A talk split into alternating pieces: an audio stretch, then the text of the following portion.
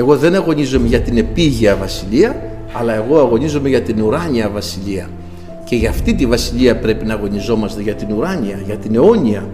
Γιατί ο Χριστός δεν ήρθε να εγκαταστήσει εδώ μια βασιλεία, αλλά ήρθε να εγκαταστήσει τη βασιλεία των ουρανών μέσα στις καρδιές μας.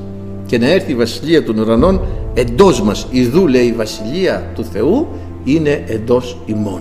Και εμείς είμαστε, ανήκουμε στην ουράνια βασιλεία, στη βασιλεία των ουρανών, η οποία είναι αιώνια, άφθαρτη, δεν θα τελειώσει ποτέ και δεν θα πάψει να έχει δόξα και λάμψη ποτέ.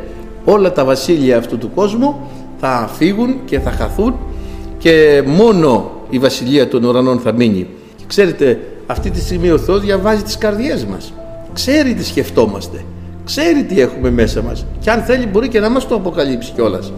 Ο Κύριος πήγαιναν εκεί κοντά να τον πειράξουν και καταλάβαινε ότι έχουν άλλα μες στην καρδιά τους.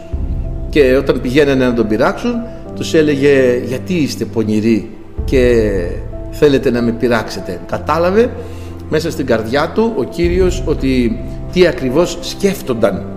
Αν εργαζόμαστε για κάποιον, μας έχει προσλάβει, πρέπει να κερδίσει από μας.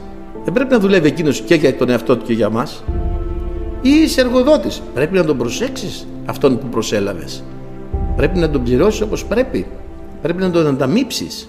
Κύριος ανταμείβει όπως πρέπει.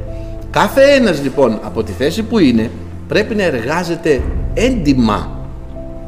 Δεν πρέπει να εργάζεται με πονηρό τρόπο. Να εργαζόμαστε για την προκοπή, για την πρόοδο, για την αύξηση, για τη μεγέθυνση της Βασιλείας των Ουρανών.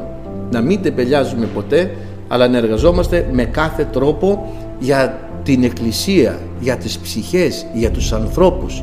Οι άνθρωποι υποφέρουν, ζουν σε μεγάλα προβλήματα, έχουν πολύ μεγάλα αδίέξοδα στη ζωή τους.